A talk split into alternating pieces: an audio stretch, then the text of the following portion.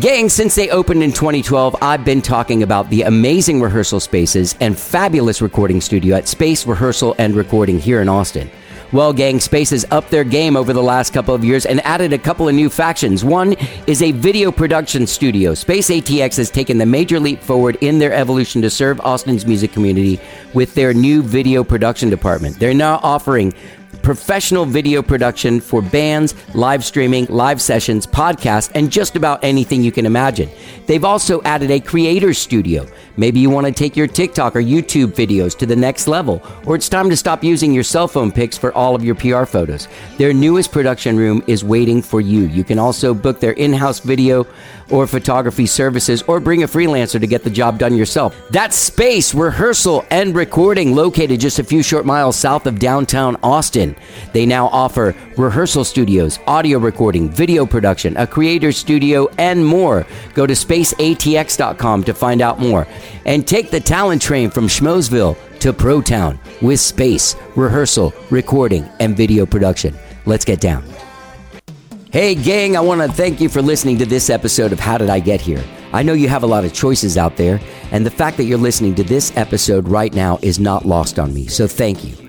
I'm not sure what platform you're listening on, but whatever platform you're on, give us a follow. And if you like what you hear, leave us a rating. It takes just a second, and it means the world to me. Plus, it really helps the show.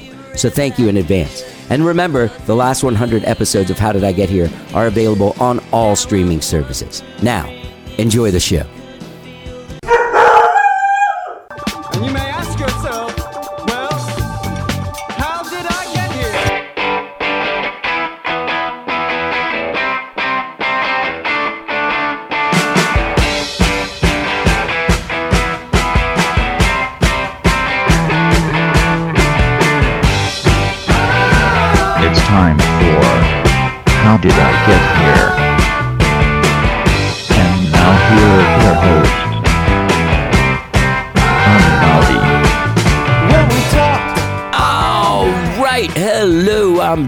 I'm your host. Welcome to the show. I hope you guys have all had a good week, whatever it is you did this week. I had a really good week. It was chock full of fantastic musical experiences. On Monday, uh, Happy Land didn't have a gig that night, so we all got together and rehearsed for uh, our show next Monday on the 12th. If you're in Austin, Monday, February 12th, Happy Land plays at the Saxon Pub at 6 p.m. All right, that's the that's the plug. But we ended up getting together and rehearsing for the show and ended up recording and finishing up a couple of tunes that will be coming out in the next few months. That is true.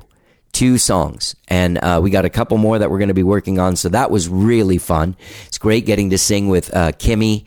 Kimmie Rhodes, legendary Kimmie Rhodes, Sean Pander, and Gabriel Rhodes. We did a lot of backing vocals on Monday on those on those songs. It was a lot of fun, a lot of fun. And then the rehearsal was great. We got a guy sitting in on bass. This guy, this guy Matt, whose last name I don't know, but uh, he plays with Pat Green, and uh, he was great, man. He was completely prepared, no notes. No notes. In fact, he corrected us on some of our songs that we were playing wrong.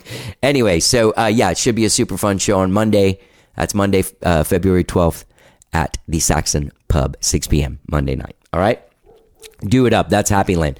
Uh, Wednesday, I got to play with Susanna Schoffel and friends at the O4 Center, where I've never played. I've been there a couple times, uh, but I've never played there. And man, I had a blast. It was so fun. It was it was Susanna Schoffel, Rachel Loy, and Michael Kingcaid from What Made Milwaukee Famous. Now we're all old friends from like tw- started hanging out around 20 years ago.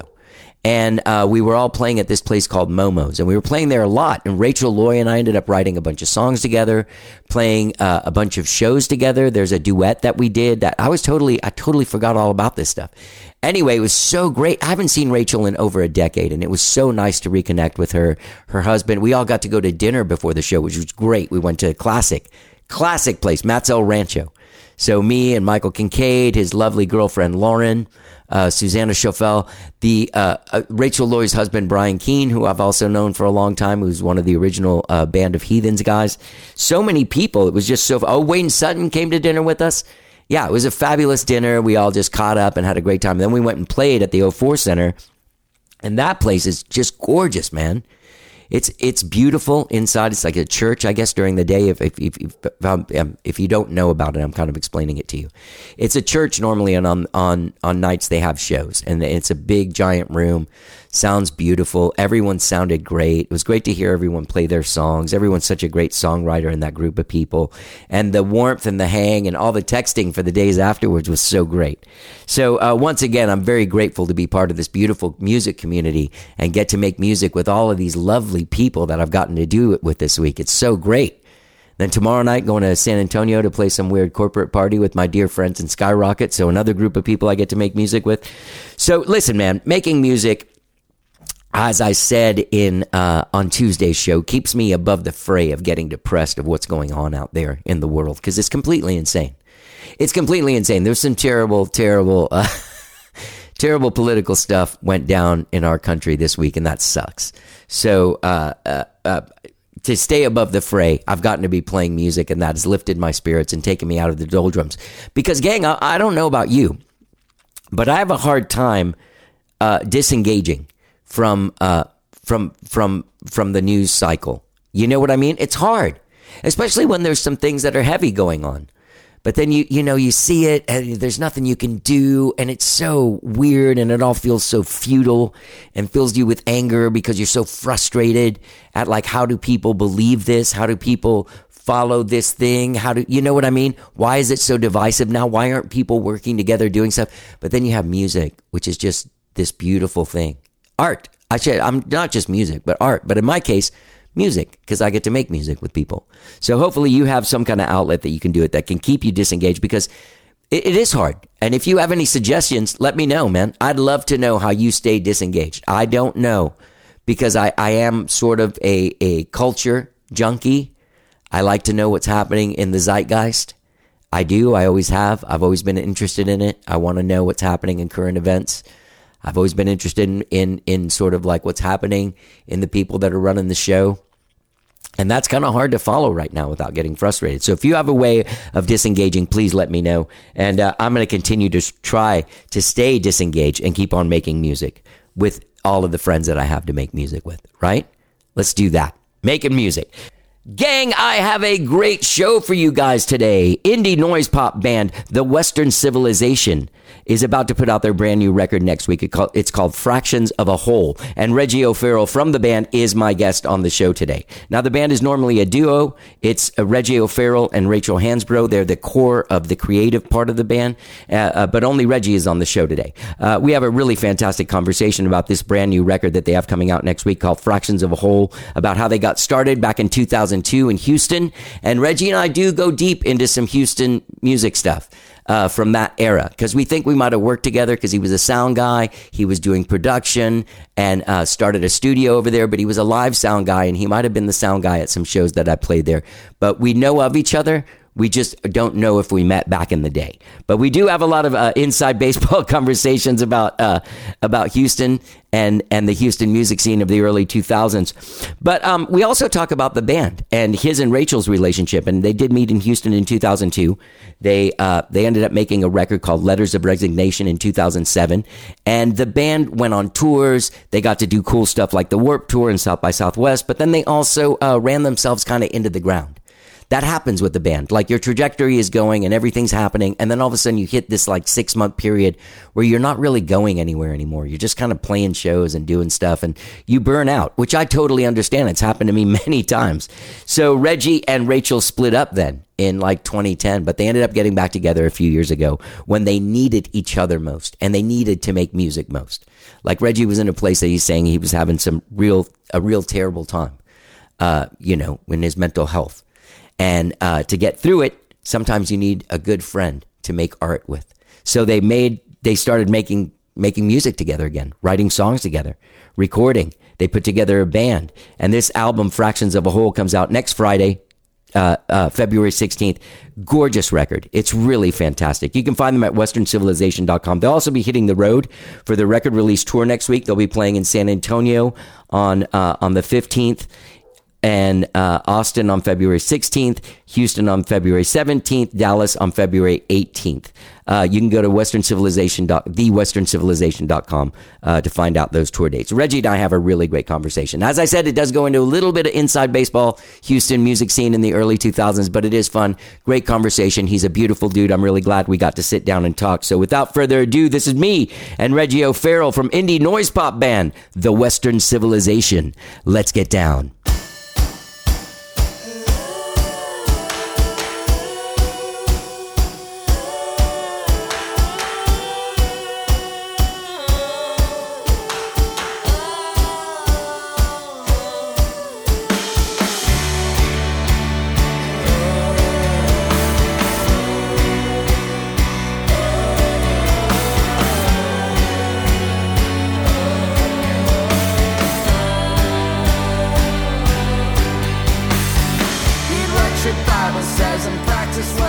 Dog literally barked yesterday for about six hours straight. When I first moved to Austin, I had a, a studio that I opened here. It's called The Womb. It was south, like off uh, kind of Menchaca and uh, William Cannon. Yeah, yeah, It was yeah. an old house. Um, you might know the guy that was had it before me. Before that, it was called The Still, and it was like Douglas Ferguson No. and another guy. No, but the womb sounds familiar. I had it for I mean- like five years or so. But I mean, it is a name that like would just kind of sound Sure, familiar sure. anyway.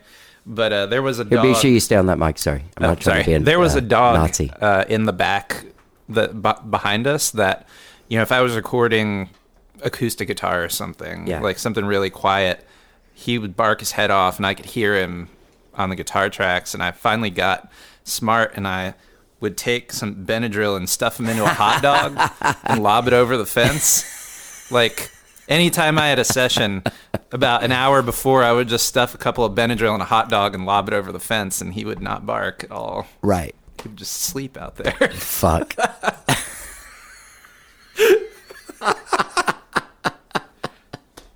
It was. I felt really smart. Yeah. it's like A little devious. little. d- You know, you got to do what you got to do. Hey, look, man. Yeah. Reggie, no friend of the dog. So you had you you're an all around it. You record this music? Yes, I'm the engineer producer. I do not. I did not master it. I, I won't master stuff that I record and mix. But um, yeah. Do you have a guy? Do you want to say it? Do you have a person? Oh yeah. For mastering, I always use uh, Nick Landis. Yeah. Um, who used to be at Terra Nova, but Okay. now now he does his own has his own thing. Usually people have a guy. Yeah. If you especially if you're mixing it, you're like, "Eh, listen, this guy knows how I work. I know how he works. He knows what I'm trying to do over here. Yeah, he's great, and I, mean, I send him. I'm, I'm not doing. You know, for a while I was doing more recording. You know, other people's projects, and he was just the guy that I I always sent people to. So, Who all who all did you do? Um, That I would know. like I said, it's been a while, but um, let's see, who would you? I need to get a button so when someone says it's been a while, I can sample that song. It's been a while. Yeah, From the post grunge. just cut it in later. Um, uh, Mayeux and Broussard was one that like did pretty Oh, yeah, well yeah, around yeah. here. Yeah, I did their first record over there. I like those guys. They've been on the Um, show. them I'm trying, i mean there was a lot of people that came in and you know recorded stuff and then left with the tracks and i never never heard from them again or, or whatever but um That's like that's like the '90s Austin story. is it That sounds like it. yeah i mean it was like so when i moved here i was that's why i moved here you know i had like in houston i had been doing that kind of thing for a while and didn't really want to like put down roots to the point of like having my own space there so i was like dragging my stuff around to people's houses or like going in mostly dragging my stuff around to people's houses or like rehearsal studios like tracking stuff with them there and I had started a little record label in Houston uh, towards the end of me being there, and we recorded. Uh, I produced a record for Buxton there. You probably I remember that band. Yeah. yeah. They ended up on New West, their next record after that one. Um, but I recorded them and uh, some other bands from. I was doing more like producing when I was there, and it was fun because I put out our old record back in like 2007. And after that came out, and my name was on it as like engineer producer, you know, I started getting other like bands that were interested um, from that. And then when I moved here, I just didn't know anybody, you know, and so like producing was more my my jam. I'm not really as into just pushing buttons and faders or Pe- whatever. People aren't super stoked when you're a musician that moves here from Houston, being a guy that moved Oh, here yeah. from Houston. There was It's not like, a, all right, man, dude, this guy's from Houston. you know what I found? Like it, this was in 2011, uh, early 2011, and I don't. I. th- it seems like what was happening was I had so I was so scrappy and had so much hustle in me from growing up in Houston that showing up here it seemed like a lot of people in the music industry were just real lazy, and so I was like getting gigs, you know, like doing audio work because I was scrappy and I was like hustling for stuff. There, there, they're that, I feel like that sort of uh I know exactly what you mean. Mm-hmm.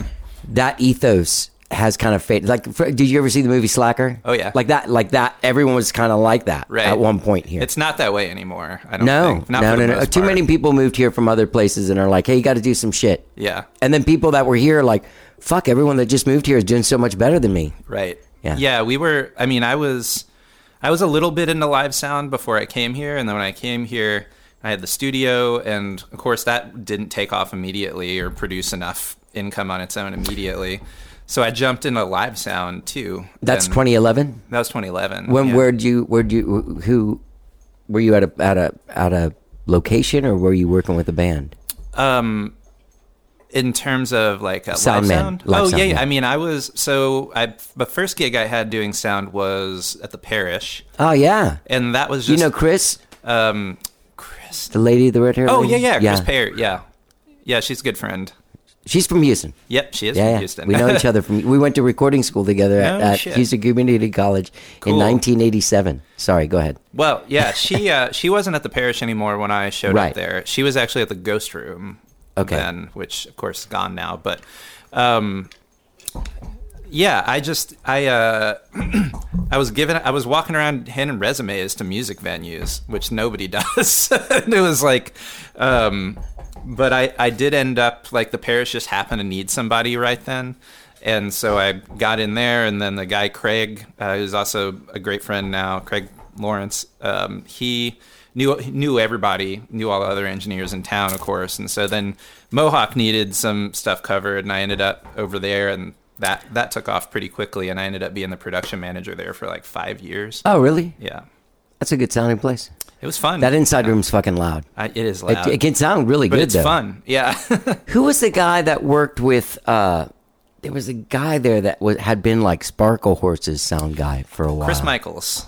That He was guy. he was in Sparklehorse. He was? He played guitar in Sparklehorse. Oh. Yeah. Well, I, I remember distinctly in that guy's reign, Mm-hmm.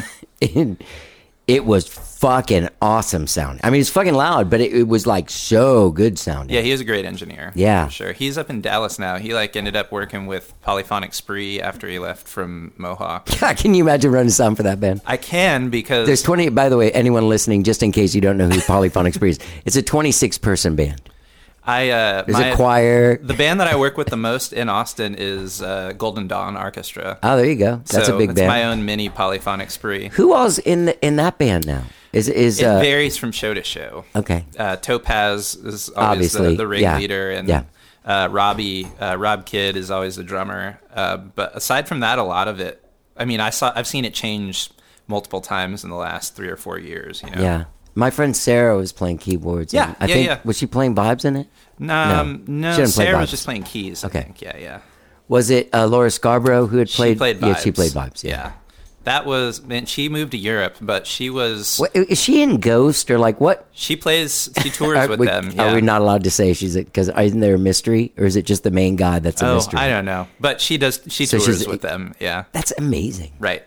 That was why she she moved over there. I think was to take that gig. Yeah. But she's made guest appearances. she's like showed like for South by. Sometimes she'll show back up and play like play with Golden Dawn. Oh, really? whatever. Yeah. I saw some pictures that she was here like a couple weeks ago or something. I guess I'm not She's first on great. your list to Uh, call. she I'm she is the one that's come and gone that I've missed in the band the most for Yeah. sure. She's a really fucking musical person. So is Sarah. Yeah. Sarah's amazingly musical. Yeah, and Sarah's not really doing shows with them anymore either. But she's. She's doing some lot of shit recording going with them, yeah. she has a lot of stuff going on. Yeah. yeah. So hey, the Western Civilization is a great band.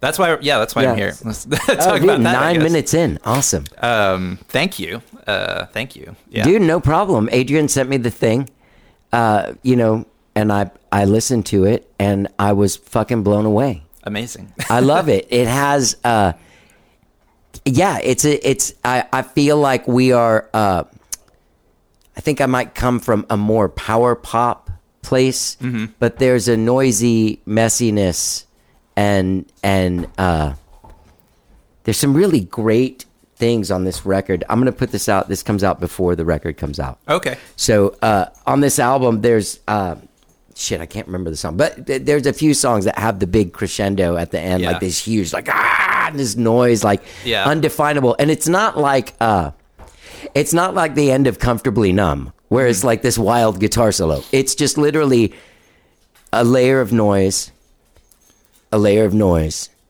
a layer of noise. Mm-hmm. And then all of a sudden there's all these overtones within that noise that create this other layer of noise. It's making the hair on my arm stand up. That's like that whatever my bloody Valentine's onslaught of sound is, their wall of sound. It's fucking it's the, my favorite thing. So congratulations. I have kind of like a like a kitchen sink production style sometimes, where it's just. It sounds like it. You know, I just like Yeah. a, a little bit of chaos, like a lot of layers of a lot of stuff. Yeah. a lot of times it's like trying a lot of different things, and then at the end of the day, I end up just like mixing it all together. yeah. um, for sure. But yeah, that's what there was back in the, our old record, which was a little more like quirky. Um, yeah, I listened to that. Than this one, but the Houston Chronicle did a review of that one back in the day and called it equal parts chaos and craft. I saw that. Yeah, and yeah, that yeah. was my favorite quote Yeah. from like any, I was a little anything that anybody wrote about that. I was like, I love that.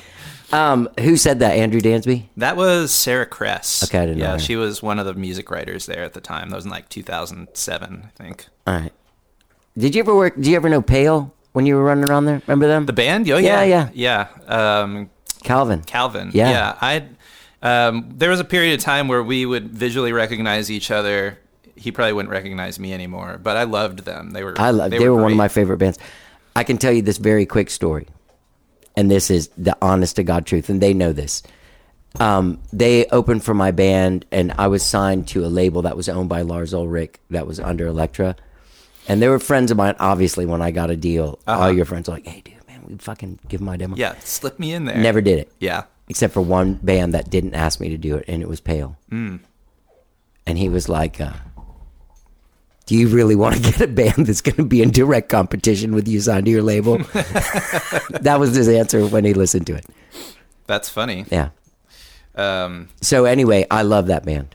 yeah, they were great. They had like a very kind of hint like hints of Radiohead in what they were doing, but it was still very like alternative rock kind of pop almost. You're from Houston. Yeah. I'm going to lay this thing on you, and you're going to understand. Okay.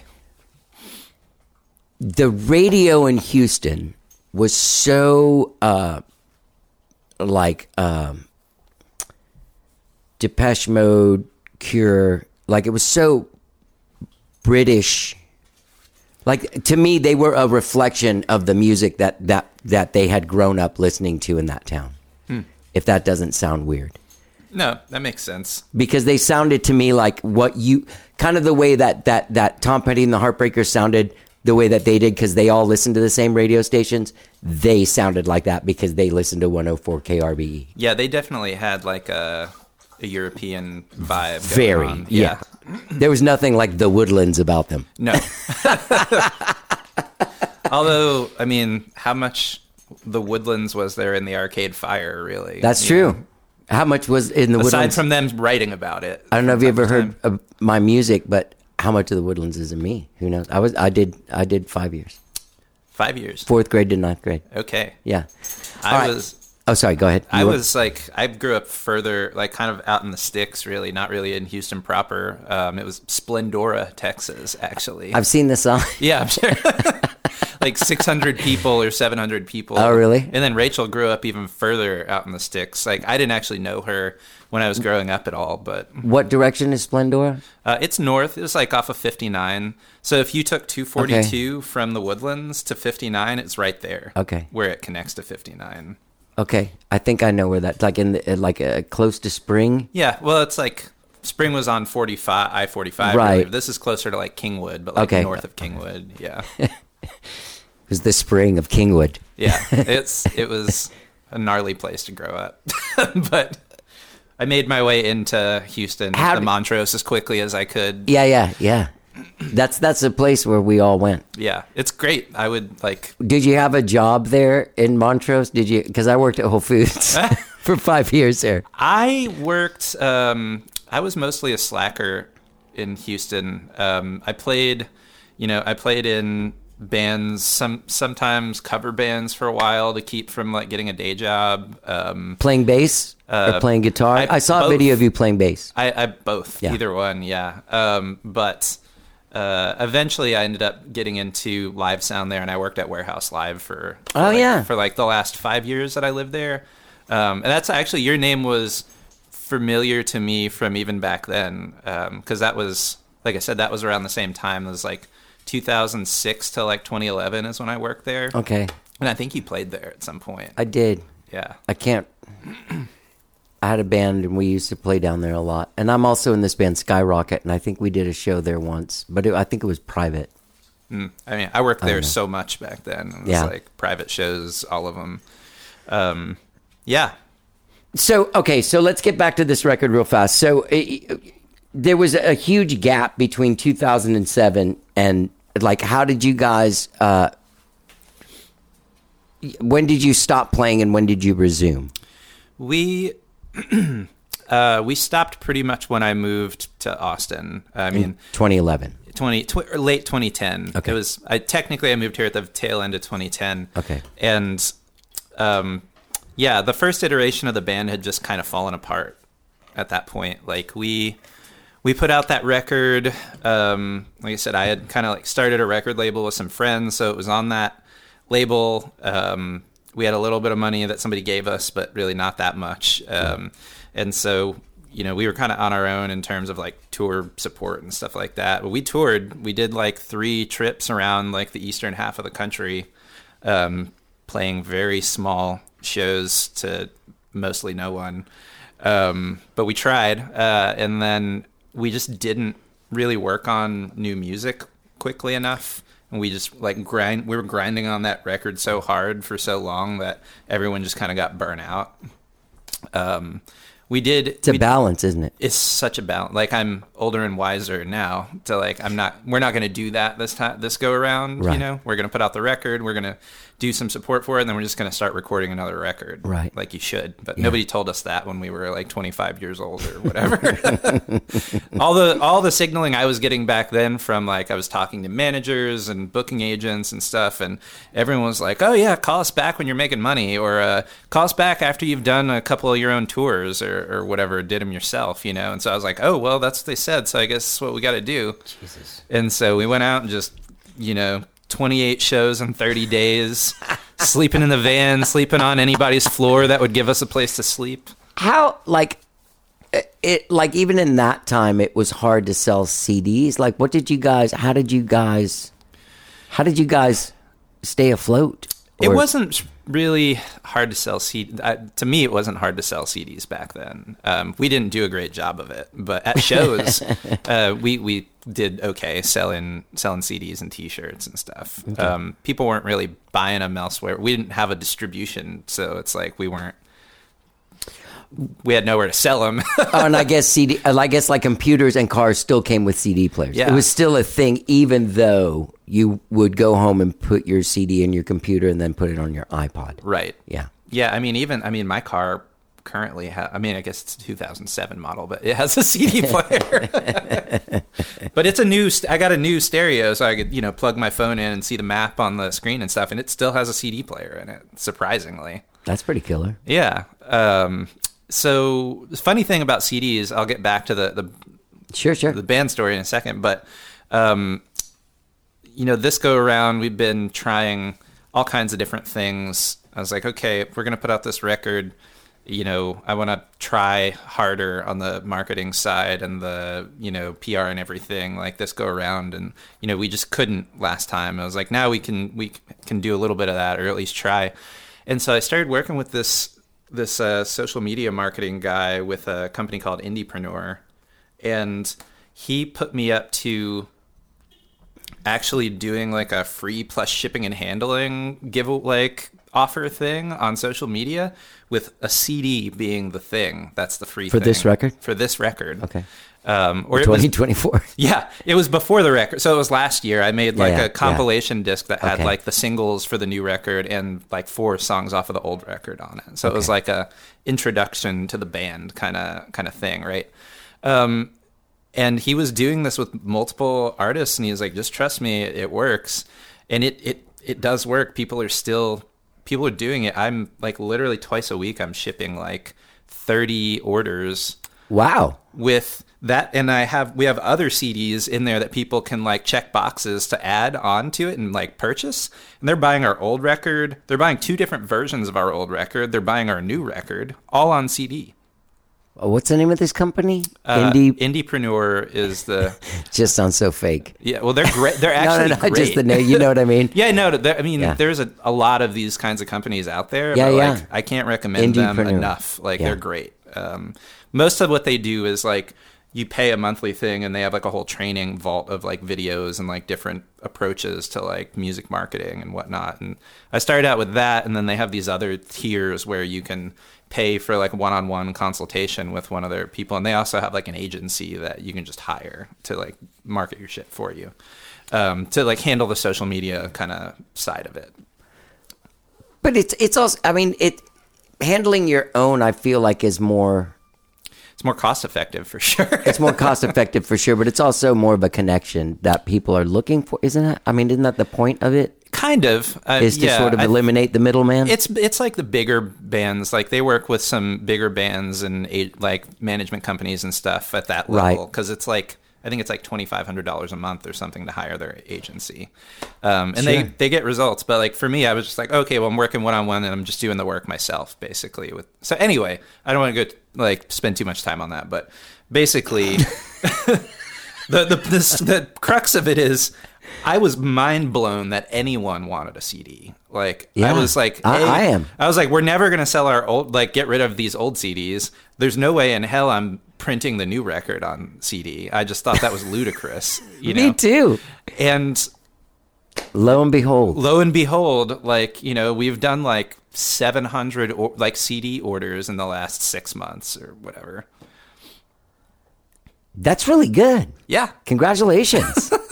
it's crazy, and it's not free. I mean, we're like paying for you know Instagram ads or whatever that people Sure, are sure. clicking through, but it's like you know all those people are ending up on our email list, and a bunch of them bought the new record on vinyl when I sent an email about it um, on like New Year's Eve. I was like, hey, email list people, you want first dibs on the vinyl? Right. Here's the link. Go buy it, and we sold like 40 copies of it immediately. yeah. Because what's cool is those people have already bought something, so they're like already people that are like willing to yeah. spend money, and they're like Yeah. you know somewhat invested already. So it's kind of cool. Are you guys going to get out and play? I see that you're playing uh, a record release tour. You're playing uh, uh, February 15th in San Antonio, the 16th in Austin, 17th in Houston, and the 18th in Dallas. Is that going to be kind of because that's? I mean, that's a thing you can build on. That's what I'm hoping for. Like, um, you know, my delusions of grandeur died with my 29 year old self before I turned 30. Well, so there's there's the there's that model of like, hey, let's just because you want to go on tour, Yeah. and it sounds great, And it's fun. when you're like, where were you guys? Oh, we were on tour. What? Right. You know what I mean? You got pictures. Oh, I'm in fucking Minneapolis. What? You know what I mean? Mm-hmm. But the reality of it is, if you go to Minneapolis and you don't don't go back for six years. Why it did you go to Minneapolis the first time? It costs a fuckload of money. Right. And it does not sound like glamorous to go to Dallas every two months. but it, but for it's a the- year and a it's the half. smart thing to do. But it, you can build something. It, it like, yeah. I had a manager once that was like, you know, like risk. And I was like, what do you mean, the game? And he's mm-hmm. like, yeah, you don't fucking go take over. Like you build up your army in one thing and then you move to a next one and you build up your army and you go, Yeah. it's the exact same thing. It's and you're same like, game. Oh, fuck, Yeah. yeah. Yeah, you got to do yeah. Rock so and roll risk. That's the idea. Yeah, is to like start building up the places that we can get to without like s- expending a ridiculous amount of you know waste of money, basically. um, and just start trying to build those up. And if that works out well, we'll maybe start hitting like Oklahoma City and Baton Rouge Yeah. and like El Paso or whatever, you know. Um, but I have I've been having a lot of people hit us up um, on Instagram. Just hey, when are you going to come to Minneapolis? When are you going to come to upstate New York? When are you going to come to here or there? And I'm always like, I mean, if you can guarantee me that at least hundred people will come to that show and every other show I would have to play Right. from he- between here and there, Right. I'm there. Yeah. Like that's enough to break even. Otherwise, no and otherwise, not going to happen unless you want to pay us to fly up there and play a show at your house. Yeah. which I'll do. Hey, But you know, I've seen crazier things happen. yeah. Um, all right, so uh, as far as like the band, the video that I saw of you guys in the Mohawk during the day, I can't remember that song, but that song's fucking. You got, you guys have. God, 25 minutes in. This That's- is this is almost a- like a record, like drop the ball on helping promote the band. That song's called Bible verses for kids. Bible verses for kids. Fucking great song. Uh, you you're you're great songwriters. You write together. Um, there's a Or- process, but Sure. Rachel definitely writes the like the original meat and potatoes of, of things. Like Okay. a lot of it's her writing on acoustic guitar, um, or sometimes piano. Like one of the songs on the record, she definitely started. I think two of them she started on the piano, maybe, and one of them stayed there, and the other one ended up being more guitar driven. But Yeah. um, a lot of it is her coming. You know, we sit down and she's like, "Hey, I have these ideas," and then we bang out some some demo, you know, scratch stuff basically. And usually, she writes the lion's share of the lyrics for sure, like eighty percent usually. Um, but she always They're great. She always has like my voice singing like parts of them in Sure, her sure. head, which I love because I love her lyrics too, and I love singing Yeah. with her and just her songs. Period. I like that as a thing. Like when you listen to the the record as a whole, there that that part of it is really great. There's like a real. uh You feel it feels like real people saying stuff to you. it it's like it helps to kind of glue i feel like our the vocals are kind of what glue all the different sounds on the record together too because it's Yeah. a little bit manic in terms of like the sound i feel like Sure. from song to song it's not like every song is a power pop you no, know, no, that's I love that too. There there are songs that are quiet and still, but there is like a real there is a real commitment to uh,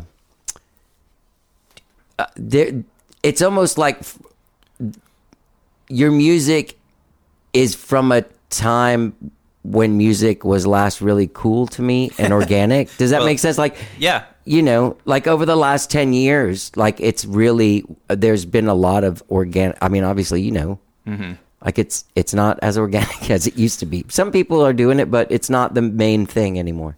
we just did um this past saturday a couple days ago we did a, a show for sonic guild and uh, john paul one of the guys there was telling me like he imme- like when he just fell in love with it immediately because it reminded him of like you know the like kind of golden age of like modest mouse and broken social Yeah. scene and That's- arcade fire The last time like, music was cool. yeah stars all these bands that like we Yeah. do identify with and we love those bands Yeah. you know it's, they're definitely influences I, I feel like that was what the alternative was to, uh, uh, you know, uh, alt rock, like that Which was huge terrible at that Staind time. sound, like the seven string guitars and the fucking.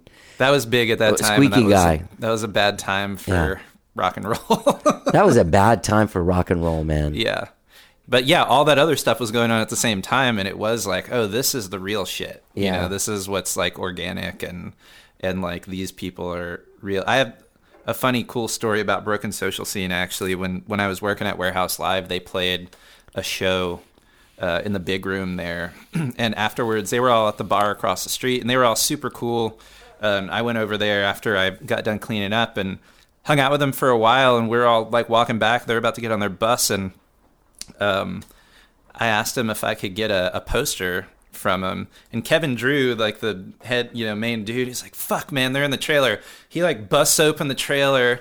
Crawls Oh, yeah, in over yeah, the yeah. top of all the gear, like rips one out and like has everybody sign it. and Real gives it people. to me. yeah. I was like, okay, like I liked you before, but like this is a whole other level. Yeah. you know. I love that man. Isn't wasn't that girl Lulu that works here? Wasn't she in that band? She was. I just saw her the other night. Thievery She's at my gig. Corporation. Thievery Corporation. Yeah, That's it. She's also It's a, that's the same kind of idea, Yeah, right? Of a band, big conglomerate of people come together, and you don't know who's going to be at the show. yeah, yeah, yeah. Yeah, Um, she's great, and her band that she has now is awesome. glitter, uh, night, Night glitter. Glitter, Yeah, yeah. it's a great band. Are they active? I didn't think- even ask her the other day when I saw her. I think they are. I mean, I've seen their name recently.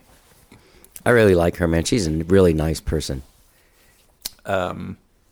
Oh, Sorry, we're, we just stopped talking. I never, I never uh, finished answering your question about about what happened between you. 2007 and, and like you Yeah, know what- what- 2018 or whatever. yeah. So we did all that. We kind of things kind of burned out. Um, you know, we had like a handful of demos that we had started working on Yeah. right before I moved, and I really loved those songs. Um, and it just kind of, you know, I was burnt out on living in Houston in general. Um, Rachel was in a bit of legal trouble that I'm not gonna go too deep into or at all probably, but we we couldn't play shows for like a period of time Sure, sure. either. Um, so I was like, all right, while this is going on, I'm gonna go to Austin and try to do this recording studio thing that I've been wanting to Sure. to do. You know, um, so a, a bunch of time passed. I mean, we worked on a little bit of stuff here and there, um, but for the most part, we didn't really do anything from like 2010 till like 2018. so, what brought you together in 2018? It was like a hey, what are you what are you up to? I was in Portland. Uh, I didn't hadn't moved there, but I was there for the summer. My brother lived up there, and I was just kind of staying with him because I wanted to like stay away from the summer here. And it's like, why not? You got a free place to stay in the Pacific Northwest in the summer. So I was up there, and I was starting to think about moving there. Actually, um, so I was like, kind of fresh out of a pretty badly ended five six year relationship and um, i was up there and thinking about moving up there and she called me out of the blue we hadn't talked in, in probably months at that point i mean we've been uh, you know really close friends for a lot like since i've known her pretty much but we had kind of gotten disconnected a bit um, my mental health was shit her mental health was shit and uh, she just called me out of the blue, kind of a mess, and was like, you know, hey, do you want to start the band again? Like, do you want to play music together again? Like, I think I I need to do that, um, or else I don't know what I'm gonna do. Yeah. And um, I was, I mean, You were lost at like you were were you broken after your relationship? for sure. And yeah, Yeah, yeah. I had started dating my now wife uh, Oh. already at that point, actually. Like, but had taken a. I was like, I gotta go get out of town for a few months and sort my shit out. So I went up there and like got And away. she was cool. heat. and she was cool. She was great. That's why we're now Yeah. married. we got married in November. Um, Oh, congratulations, man. Thank you. Yeah. Yeah. Um, anyways, I was up there by myself, um, and I mean, all like, you know, all Rachel had to say, do was call me and say that, and I was just like, okay, you know, I was Yeah. like, I just immediately was like the happiest, you know, most in my body I've ever felt was like, like working on music with her and like playing shows with her. Um, it was just like a whole other level of like life experience for me. Um, you know, none of the music I had worked on with anyone before that felt as good as like that music did, or or playing those shows. it was just a, a different thing. So as soon as she said it, I was just like, click. I was like, oh, that's what one of the things that's been missing. That's why I'm all fucked up because I'm not, you know, creating. I'm not like working on music. At that time, were you just running sound and? I had shifted out of that even. I I uh you know, around 2015 I was like had been grinding on that so hard for so long that I burned out on that too. That's a Um, hard. That's a Man, I was I was production managing at Mohawk. I was working for Nomad Sound, like, you know, hauling yeah. festival PAs Yeah. around and shit. I was um, had the studio going. I was tour managing and doing front of house for Heartless Bastards at that time as well. And uh, I just broke. was like, I can't do this forever, you know. Um, and I self-taught uh, myself how to program, and I started writing code. And that I had a friend that kind of like coaxed me into that world. That was also a musician um, that had like made that shift. He was a video production guy for a living, and he played music. And then he uh, he switched into that, and it totally changed his life, like financially speaking. Um, and he ended up being pretty good at it. And he was just like, I think you can do this if you're willing to like give it a shot. And I was like, I'm willing to do literally anything that pays at least what what this pays Right, at right. this point. Like I will try anything. I just got to do something else. Um, so I tried it and it, it, it worked out, and I'm still doing it. Hmm. Um, so I'm doing, you know, I'll do front of house gigs for bands that I dig. Uh, like I'll doing the the Black Angels uh, set coming up at Oh, yeah? Levitation. Yeah, or it's Psych Fest this time of year, not Levitation. Um, anyway, yeah, I'm doing that, and like I'll mix Alex's side projects sometimes, uh, or do Golden Dawn gigs, or I was doing White Denim for a little while. Oh, yeah. Um, and those are all fun, and you know, it, it's pays And good, cool. and they're Yeah, cool. yeah, yeah, Like they're cool yeah. people. The music's All cool people, cool bands, mix. Um, but I even that it's like Alex has asked me to go on tour with Black Angels multiple times, and I'm just like, man, if it's more than ten days, like I just, I'm not gonna do it. I'm sorry. Yeah, yeah, yeah. Do you want to have kids? Nah, No. nah, That's and a- neither does Allie. So it's like we're That's good. yeah, yeah. Yeah. If anything, I mean, who knows? We might like adopt a kid one day or something, but she doesn't want to birth a child, so Sure. I can't blame her for that. That sounds horrible. yeah, it does. No It offense like to anyone horrible that's done it. And thank you for having done it for us, no shit. ladies that did. Um, so uh, okay, so so when you went in to do this this record, were uh, other people played like a, somebody else played drums or like what all? What was the what was the the like? How did you guys distribute the work? Yeah, a bunch of people. I guess not a, too many, but multiple people ended up like working on it with us. So, um, you know, when Rachel was like, "Hey," you know, called me when I was in Portland. As soon as we got off the phone, I just started like looking for houses to rent in Austin. Um, I was like, okay, well, I need to rent a house so we can make a record in the house somewhere we can't do it in an apartment or whatever. Um, so that was I my try, my immediate response was like, I need to rent a house big enough to like for us to record in. Um, Right. So I did. I found one and I put a deposit on it before I even went home. Um, and then Rachel flew up and we just like road trip down the one, like all the way, you know, down to LA and then like I 10 all the way home or whatever, um, just to kind of like reconnect. And, you know, we were like listening to the demos of stuff that we were working on, you know, 10 years, like eight years prior or whatever, and talking about what we wanted to do and camping along the way, like pretty much all the way home. Um, that was a great experience. Bonding. Yeah, just Yeah. Re- reconnecting, Yeah, bonding. yeah.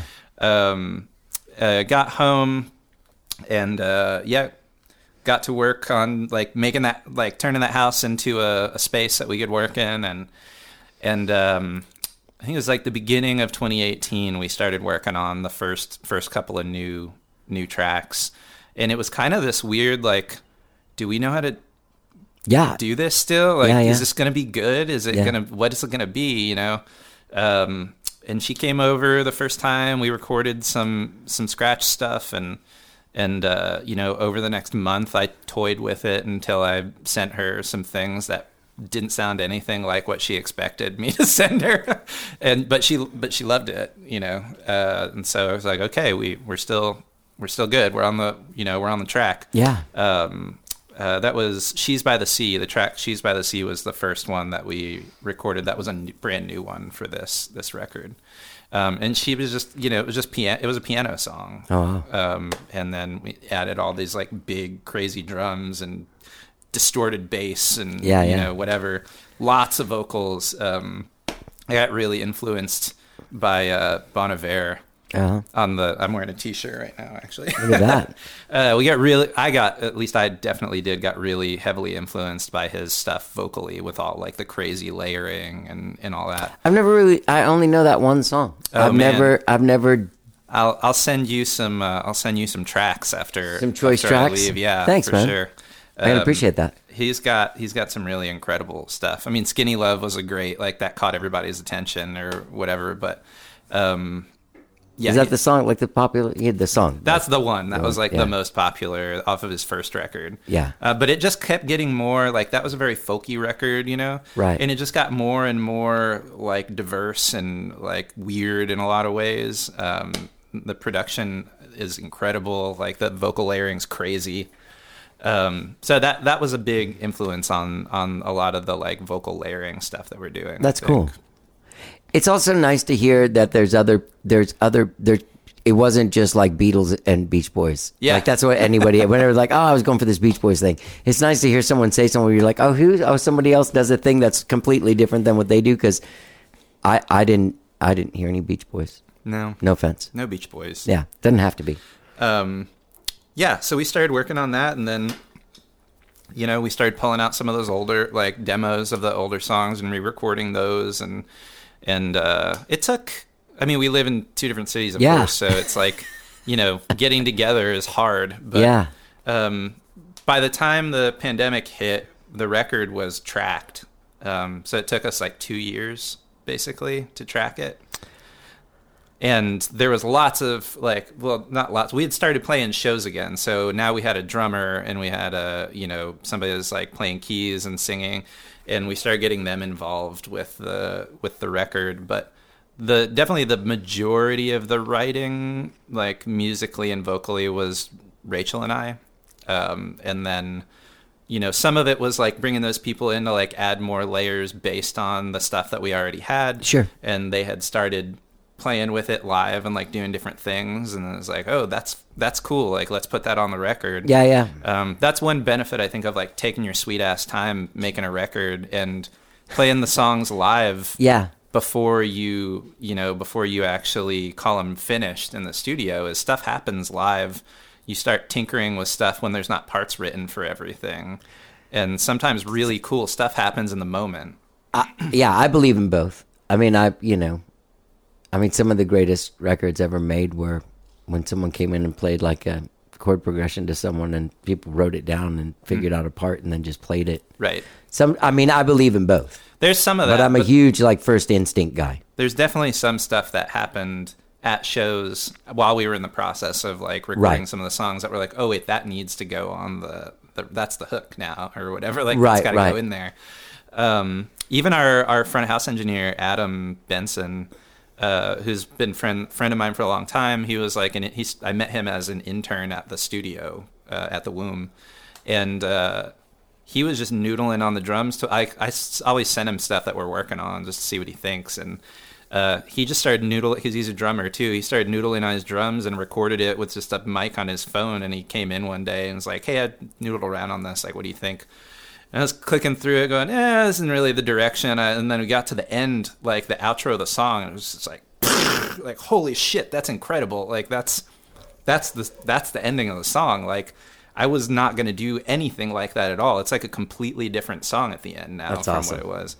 And then John, who's our drummer, so like ended up taking that and you know again, Expounding like- on that. Yeah, expounding Yeah, on yeah, that yeah, and like yeah. doing his own thing with it. And so he tra- he ended up tracking the drums actually, but so it's like that. You know, it's like kind of Rachel and I are driving the ship, and nobody that's involved really expects particularly like you know oh That's I'm, great. i'm gonna write drum parts for every song on the Right, record right. Uh, do, you, do you feel like you can only kind of like you you can only really have a band like that as an adult, as a grown person past thirty? 100% Yeah, because there's a youthfulness that doesn't allow that to happen.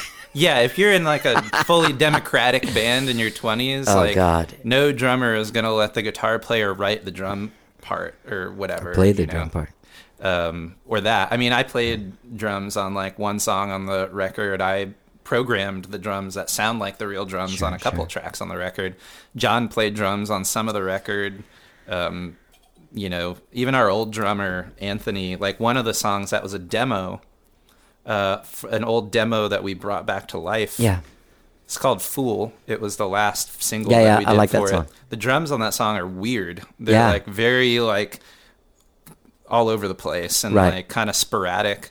Um, that came from I had I didn't really know what I wanted, but I knew I wanted something weird and like kind of disjointed sounding during those verses, and I just kept making him do takes. I think I made him do like.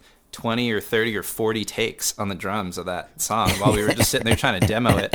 And I kept trying to explain to him what I wanted. and he- Yeah. he wasn't quite getting it and then he finally in like frustration did a take that was him trying to mock me and like what I was asking him for And it was perfect. and it was perfect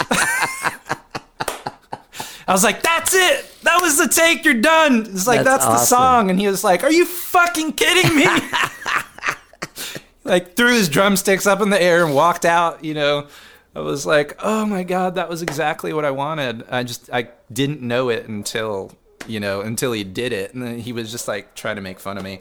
So John's had fun trying to learn that like nonsense, um, but it's like, you know, uh, yeah, and that was one actually that Adam like there was a period of time in the middle there where like I was working on those demos a little bit just for fun at the womb, and Adam was just helping out like sitting on the kit and like you know doing I like I, ideas like Right. for me, and uh, he did a take of that a bunch of takes of that too because he couldn't quite do the nonsense like exactly like it was on that demo and I ended up editing it to death to like get it to where it was. But so that's a track that like Adam played drums on for for that song actually. Nice. But yeah, to back to your point, it's like yeah, you can't do that shit in your 20s No. like but now it's like I think you just end up with a better record when it's like the pool is wide open for Right. like who might be involved with it, you know. Yeah. Do you, uh, like my thing is always like, do you want to be the guy that had that terrible idea that made everything awful for everyone, or do you want to just be part of something that's cool? Yeah, Like I would much rather be part of something that's cool. Exactly. Yeah. Yeah. Uh, and Angie, our uh, she like sings and plays keys live with us. She ended up singing all over the record, like almost every track. That's great. Um, and her voice is just so beautiful and just like glues me and Rachel together in a way that's like really nice to listen to. Yeah. There's singles out right now when this comes out. The Snake and the Saint, Fool, Stitches, if you're lucky, uh, Bible verses for kids. There's a great video on your website, thewesterncivilization.com for that. The record's called The Fraction or sorry, the record's called Fractions of a Whole. Comes out the 16th. You'll be in Austin at the 13th floor. Correct. That's our that's our our spot in Austin. Where is that? Is that That's 12th old, Street? It's old Beerland. Oh, really? Yeah. Oh man, why did I think it was on the east side? Yeah, well, it used to be. Uh, Okay, It was like a dive bar on the east side. Right, so it's right. Jake from the Black Angels Okay. owns it with a friend of his, and uh, they had it as like a dive bar on the east side, but they didn't have space for like live music there. And then when Green Jay had like taken over the Beerland space, and that only lasted for like a year or whatever. It even lasted. A, I went there one day. Maybe it was The- six I- months, It was some know. South by Southwest thing, and I had to. Someone put me there. Like, oh, you got to meet this guy, the owner of it. Uh huh. I think it was the manager No of. Stubbs was the owner, of, I- something like that. I don't quote me, but it was like some something like I'll that. never work in this town again.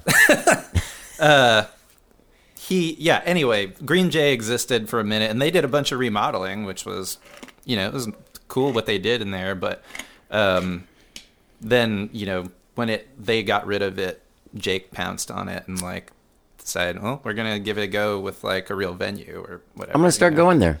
it's great now honestly like it's my favorite spot it's a great size um the, the- I can go that night.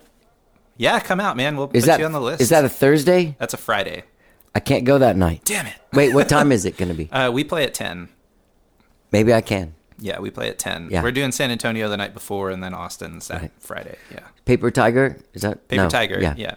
yeah, We're trying to do like the smallest rooms we can, basically, until hopefully we can fill those up, and then Yeah. keep moving around. What's that place in Houston you're playing? The Ground Control. That's brand new. Um, we might be their first show. Oh, Actually, so I I dropped the ball. Well, I didn't drop the ball. Um, we were our show there was going to be at Numbers actually.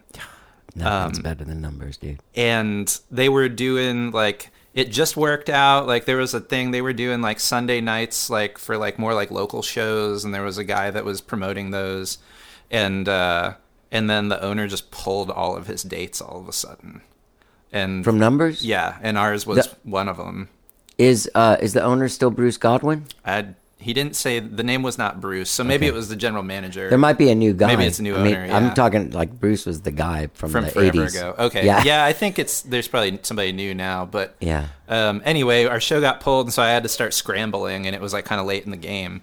Um, and then this place, there's a punk rock venue called The End. That's like way on the east side in like warehouse kind of district, east side Houston, and they have a second room, and then this is their third room, all in that one like Okay. complex, basically. So that's where we're at. Um, all right. That sounds cool though. yeah, I'm into that. Like the the venue we used to play in Houston back in the day all the time was uh, Walters on Washington. I love that place. and it was totally divey and Super like divey. whatever. But we loved that place, uh, and we had like pretty decent turnouts there back in the day. It was fun. I thought I did a show there with Pale, maybe. Maybe so. I I, mean, know. man, I saw Arcade Fire play at Walters on Washington. Wow, that's awesome. Like there was a there was a moment there where like all these bands were coming up and they were they were playing at Walters because that whoever was the promoter at the time for I- that stuff was putting them there. Fleet Foxes freaking played there. Um, No Band shit. Of, Band of Horses played there. Like all these indie rock bands that were like on like just right about to break in like 2006 2007 were like playing there. Surely it's gone because it was so cool. Oh, it's gone. Yeah. Yeah. It it moved it moved to the warehouse district and then it had like a death rattle over there and then it was gone. Yeah. Did you ever? Were you ever around for the Axiom, or does that predate your? No, I do remember that name. I don't know that I ever went to a show. It was over on the east downtown warehouse area. Um there, I'm trying No, I do re- remember that name, but I don't think I ever went to a show there. It's a magical place. Um, there was a bunch of bands from that era when I lived there uh, that did a show recently at Rockefellers that I was actually going to drive down to to go see because there was so many of my old friends, and one of them is uh, I can't remember the name of his band now, but Jr. the guy that owned the the Axiom, whatever. Sorry, long story. I'm trying to think of the name. Like the first, the place I, the first place I ever went to a show in Houston, it was like used to be a theater clearly because the floor was sloped, and this was in probably 1996 or 1995 or something. Was it on Montrose or on Westheimer? Probably, In Montrose on Westheimer. I think so. Yeah, that used to be the Tower Theater. Okay, And then there was a, I think it was a tower. No, it was a, it was a video place for a while. maybe that's not it. Hollywood Video. The name was very like Clubland was what it was called at no, this point. was something else. And they had like, you know, names of bands that had played there painted on the wall. I mean, like Nirvana, Oh. Pearl Jam, Nine oh, Inch Nails. uh, uh, uh, Washington Avenue Show Bar. No, no, no, no. Uh, uh, the the Abyss. yes, The Abyss. The Abyss. Thank That's you. Where it was. I think that was a church. okay. Yeah. Yeah, it was that place. And I saw uh, who was it? I saw there Everclear and Jimmy's Chicken Shack. Oh yeah. Whoa, Jimmy's Chicken Shack. I think I, I opened for Jimmy's Chicken Shack. I did. I opened for Jimmy's Chicken Shack at uh, Liberty Lunch here in Austin during that time. Nice. Yeah. Yeah, they were fun. 90s. That was the that 96, 97 era of Yeah, that bands. sounds about Yeah. right. It was right around then. So, um, all right. So you're gonna do these shows, and um, what's next for the band? Like the record comes out, you do these shows, and then there's like this whole like. Yeah, there's you got all this momentum. Yeah, yeah, yeah. Are you guys already have like new music that you've been working on? Rachel has Some new songs. some songs for sure that we haven't started working on. Can do videos. yet.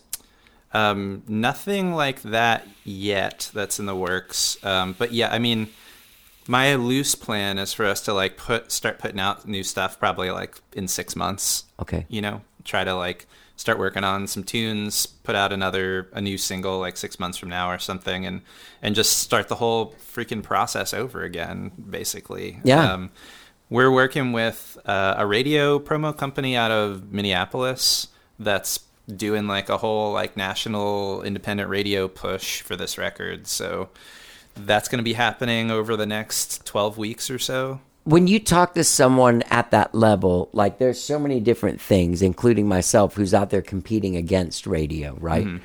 Uh, and Spotify and all that. Like how, and I'm not saying this in any way out of just a question. Like how mm-hmm. effective is radio at this point? Obviously, you're hiring someone to do it, and radio's still there, mm-hmm. so it's still somewhat effective. To me, the idea is about like a blitzkrieg, basically. So it's like if we're Wall gonna of sound, baby. If we're gonna continue, Yeah. like pushing on social media with with paid traffic and just you know organic stuff or whatever, but we're doing a lot of like paid traffic stuff on social media, trying to just reach a wider audience that way. Does this radio person find like it, the all of the like the KUTXs and like uh, co-ops of America and Mm-hmm. Find the person that has a show that has like weird indie music? They try to get it like in rotation if they if they Fuck can. yeah, man. Yeah, and they have pretty good success with it for the most part. That's great. um, from what I've seen. We'll see how it goes, you Yeah. know, with this. But yeah, my hope is that not, you know, if if we were gonna just do one thing, I wouldn't do that. I would be pushing more on like social media marketing and stuff. Right? That's great, man. Uh, but because it's like, okay, we're gonna like really make a go at this record. Yeah. Like, we took a long time making it. I think it's really good. I It is really fucking good. I mean, it really is. I, I will have said that in the intro. The thing I wouldn't have waited 58 minutes to say something about like. But yeah, I mean, is. I just you know I've wanted to give it its best chance. It's like I, I feel like we're uh, sending our kid off to college or something. Yeah, yeah. It's like you know, and that's like to whatever degree we can afford to to push on it without having a label or or whatever giving us any. Not that labels give bands money anymore, but um, you know, I just hope that the combination of like, oh, I just I heard that on the radio and now I see it here, Yeah. or or whatever it is, and then we're also doing like we hired this. We, we're working with Adrian Lake at Daydreamer, Of course, yeah. um, I like her. to do like regional like kind of Sure. stuff with us, and then there's another people that I had started working with on the singles, and they're doing the record on like a national level too. Um, just kind of, it's mostly internet like blog PR kind of stuff, Sure. right? But they're pushing on that kind of everywhere, and so I'm just like between all of those things. Maybe something will will happen. Maybe I can start telling those people in Minneapolis that we're going to come play Yeah. you know, because we can. Um, the radio thing, the guy was like, "This makes more sense if you're touring."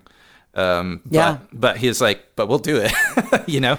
Yeah, I mean that's the thing is like you you you you there's so many options out there. And to me, and nothing against anyone who does any of that stuff because all of that stuff is incredibly useful and can get you in the door that you couldn't get into before, but to me still making fans is is is now even more than ever. I think somebody seeing you or somebody that saw you tells someone that they trust. You know what I mean? Mm-hmm. About you, I, st- I, I still have that feeling about music. One really cool thing that's come from uh, like going back to the the free CD thing that we've been running that people are surprisingly into um, is we like that seems to be like building kind of those connections Yeah. with people like one of Right, the one right. of the things I didn't even realize how into it I was going to be until we started doing it but you know I'm spending like 4 or 5 hours a week packing these orders up and sending them to people Yeah. and uh, and it feels really cool to just take a physical thing and put it in a package Sure, and go, yeah. this is going to somebody's house that wants it. Yeah. They're going to be happy when they They're get going to be it. happy when they get it. Yeah. And I get so many emails from people that are just like, hey, man, I just wanted to let you know, you know, we've been listening to this thing like nonstop and we love it. Um, or, you know, people get downloads with it when they get it too. So it's like some people are like, oh, yeah, I didn't really care about the thing, but we just wanted to support and like, because we like this one song that we heard. It was like the video is the post that people are clicking on to to get the thing, right? Um, and they're like, "Well, I heard that and I liked it, and you know, I really just didn't really care about the CD, but now it's just sitting on my coffee table or whatever." And that's the other thing I was thinking when we started doing it was like, even if people are not playing the physical CD and they're just listening to it on Spotify or whatever, Right. they have this thing at their house that's like a reminder Yeah. that we exist. Um, Yeah. And I think there's some something to that, you know, like a connection, like a physical connection to the music that's not Sure. there when it's just, oh yeah, I listened to it off and on for a couple of weeks on Spotify and then I forgot about it. That, I mean, but doesn't that happen to you Def- definitely. as a fan? Man, I woke up this morning with a song in my head. I couldn't remember the freaking name of the band, and I was listening to it nonstop on Spotify six months ago. And you can't find it. And I can't think of the name of the band Yeah, right yeah. now. Woke up with the song in my head. Yeah. I'm like ready to start trying to sing it to Shazam and see if it can figure it out for me. oh, hey, I know one thing I may I definitely want to talk about before you do the artwork. Yeah, in a way. Um, so I I do the kind of graphic design, I guess. Some of the artwork has been a combination of me using like AI image generators. Oh, cool. And then taking like multiple like versions of something that I got from that and kind of mashing them together in Photoshop. But um, Interesting. some of it's been like something that Rachel sketched and then I took and put it in Photoshop and messed with it until it became an album cover or whatever. Yeah. Uh, but the actual record cover was was an AI generated thing that I Really? just doctored up a lot. Um, so you don't have any fear of AI. You're just out there making love with it. I have my Like it's no big whoop. reservations about it, but like in terms of like it being super helpful for Sure. making like album art, Yeah. yeah, it's great for that. It can be a lot of work to like get what you want out of it. Like the uh the if you're lucky cover art for just the single is one of my favorite like album art things. That that and the the final for like the actual record. And the if you're lucky one was was another AI generated thing that Yeah. I was trying to do something completely different. And that somehow came out of it. And I was just like, shit, that's cool. okay, Yeah. I guess we're using that. You know? Oh, it's great stuff. Yeah. I mean, you're still kind of in control. Some even things you're are like- mating with robots. Yeah. I'm just joking. The Bible verses one was um was just like a free image off of the internet, It wasn't AI generated or whatever. But I took it and I ran it through like a million filters to like so it's not doesn't look anything like the the original version of it. Um and so that was another like it's just me tinkering with with Photoshop basically. Yeah. Also, congratulations on the name. You'd think that would be taken. Well, You know what I mean? yeah, yeah, it's uh we get a lot of questions about it.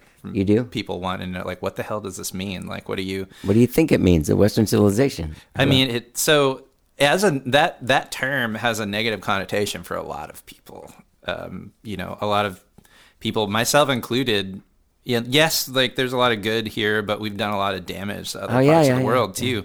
And so there's a lot of mixed mixed emotions about that that phrase. Yeah. Like in Dude, particular, I could turn on the TV and turn on the news, and you could see the damage we're just doing, like right now, right now to ourselves. Yeah, exactly. Um, but and so we get a lot of questions about it, and it, it is kind of like some people take it as being like, oh, you know, the lyrics to these song, a lot of these songs are pretty introspective or or just sad or or whatever.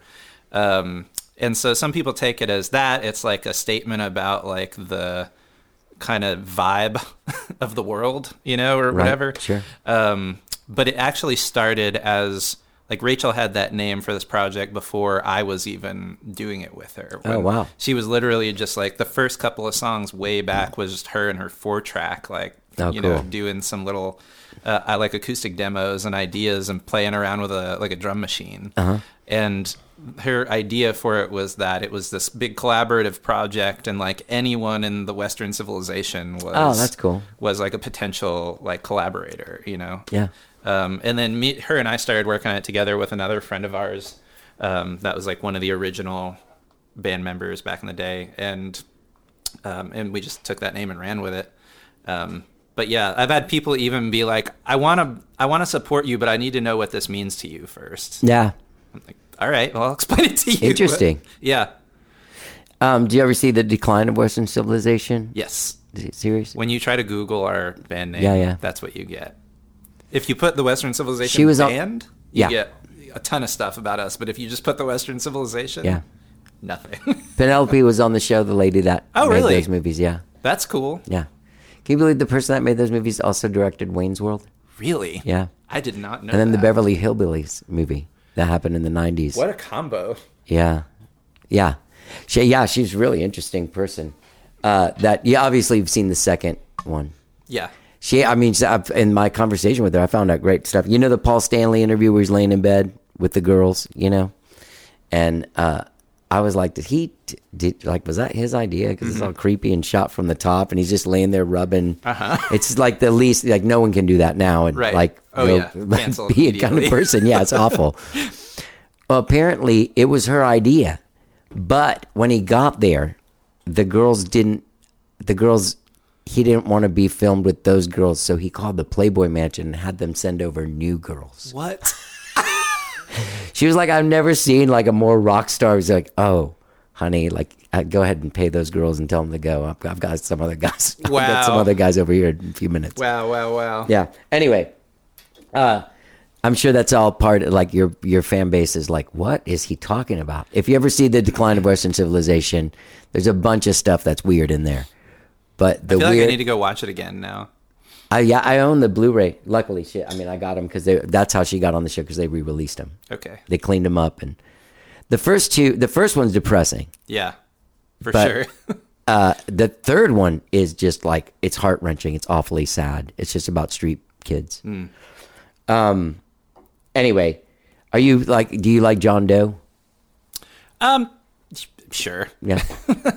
he lives here now. Oh, really? Yeah. I didn't know that. Yep. Austin's just a magnet for people It is a these magnet. days. Yeah. Where do you go see music? Like, what's your thing? Like, do you still go out and, and catch stuff? Is there stuff you still want to go see? Not as much as I used. Not as much as I did pre. The pandemic fucking changed my. It totally changed everybody's it thing. changed yeah. my behavior Yeah. in that way. I mean, right when it was over, I was really excited to like. Well, it was just not over yet, but you know what I mean. Like right when venues started opening again, um, I was really excited and and apprehensive to like go out into the world Yeah, and yeah. start doing that. Yeah. Um, and I think the first show, well, the first show I saw was a show that I was mixing. Actually, it was White Denim out at Mohawk. Oh, nice. Um, so that was kind of my first time back out into the music world. Um, so that was nice. And then I went and saw so Mohawk. To answer your question, Mohawk is still a place that I go a lot of the time. Um, I think I also went and saw Built to Spill like right after Oh, yeah. everything reopened. Um, but in terms of like more local stuff, um, 13th Floor for sure, Hotel Vegas. Um, Booher is a band that will get me That's out funny. of the house for sure. I love him, and It's and one of my stuff. favorites, man. I love that guy. I, I just saw him at Mohawk like a few couple months ago. He Yeah, started, yeah. He he kind of was off on hiatus for a while. That hand thing. yeah, Yeah. Yeah. I was talking to him about that off and on while it was going on. I was just like, "Fuck! I hope this, I hope this bounces back." That you know? record that he had put out that Mike McCarthy did, funny tears. Yeah, Jesus Christ, it's man. incredible. I can't, like, every once in a while I'll go listen to it and I'm just like, Jesus Christ, he's so good. He's Yeah. so good. Yeah, it's great. I've Yeah. seen him a few times recently, and like they're working on new stuff that's Yeah. really good too. Uh, but man, yeah, Funny Tears is like maybe probably one of the most underrated albums that's Yeah. come out of this. I saw him with St. Loretto, and the dude from St. Loretto was playing with him as well. It was good. It was all like a family thing. Mm-hmm. Like everybody was in everybody's band. It was kind of nice. I met him uh, when we were first go around with this band in like 08 probably. Oh, really? When he was doing Zykos. Yeah, yeah. I love Zykos. And we played, I can't even remember the name. The Proletariat was the venue in Oh, yeah. Houston. We remember that played, place. We played a show, it was it was Maria Taylor um, and and Zykos was opening and we were opening. We were like the first band on the show. It was a great show. Um, and he like forgot a bunch of shit. Like his ca- he needed cables, he needed a capo, he needed all kinds of shit. And I'm just like, oh yeah, here man, like borrow my shit, whatever. And then literally like a couple of days later, I, I you like, are you guys from Austin? well, I knew they were from Austin because I've been talking to them, but yeah, slackers. Uh, a couple of days later, I emailed Emos trying to get our first show in Austin, and he was the local booker, and he was the one that answered the email. oh. And so it was like he was like, "Oh, I I've got you, man. Like, no problem. Friday, Saturday, like whatever day you I want." I love that dude, man. Um, and yeah, like I've been friends with him ever since. Ever since then, pretty much. Nice. Well, Reggie, you are a uh, you're a lovely person to talk to. It's Thank been you. great. You are as well. I'm glad we've never met before. No, not So not weird. like this for sure. Like I Right? feel like I could have maybe mixed you mixed you at one point way forever ago, but we definitely didn't meet back then. Oh, yeah. Uh, well, Different life. This is a whole other life. Yeah. Like this is like three lives past that life. I think. yeah. Well, congratulations. Uh, Fractions of a Whole comes out on uh, February 16th, and uh, the Western Civilization will be doing a record release tour, uh, playing Paper Tiger on um, February 15th in San Antonio, uh, February 16th, Austin at the 13th floor, February 17th in Houston at the Ground Control, and uh, February 18th in Dallas at Three Links Deep Ellum. Great talking to you. Thanks. Read what your Bible says and practice what you preach. The weight of pretense That's Reggie O'Farrell from Western Civil, the Western Civilization. Sorry, find them at what, thewesterncivilization.com. Their record, Fractions of a Whole, comes out next Friday, February 16th. You can see them in Austin on February 16th, that same day, at the 13th floor. Uh, they'll also be playing San Antonio at the Paper Tiger on the 15th, Houston at, at Ground Control on the 17th, uh, Dallas, Three Links Deep Ellum on the 18th. Go to thewesterncivilization.com to find out how to see these shows. I really liked talking to Reggie, man. He's really a talented dude. Uh, great conversation. A lot of fun. All right. Get out there and see this band. And hey, gang, when you're checking out thewesterncivilization.com, don't forget that you can subscribe to this podcast wherever it is that you find podcasts, be it Spotify, Apple Podcasts, TuneIn, Overcast, wherever it is. New shows every Tuesday, every Friday. Sometimes they're from the vault. All right. Have a great weekend, whatever it is you're doing. Come out and see Happy Land on Monday if you're in Austin. Saxon Pub, 6 p.m. Let's get down.